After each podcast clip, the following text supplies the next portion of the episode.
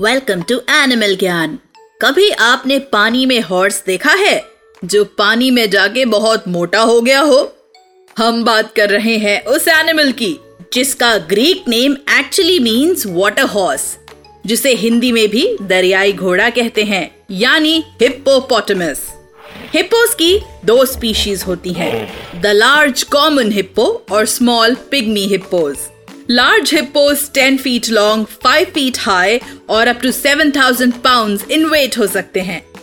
Hippos वैसे होते तो लैंड मैमल्स हैं, लेकिन वो पानी में रहने के लिए भी पूरी तरह अडेप्टेड होते हैं। जैसे उनकी आईज ईयर्स और नोज़ उनके सर के ऊपर होती हैं, जिससे वो पूरी तरह पानी में सबमर्ज होने के बाद भी आसानी से देख, सुन और स्मेल कर सकते हैं।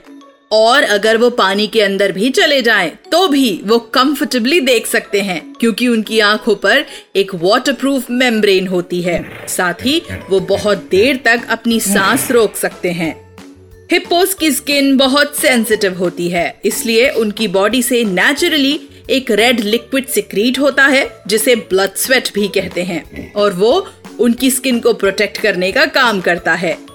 हिप्पोस के बारे में सबसे मज़ेदार बात यह है कि वैसे तो वो बहुत ह्यूज एनिमल्स होते हैं और उनके पैर काफ़ी छोटे होते हैं, लेकिन फिर भी वो काफ़ी तेज दौड़ सकते हैं। उम्मीद है आपको ये पॉडकास्ट पसंद आया।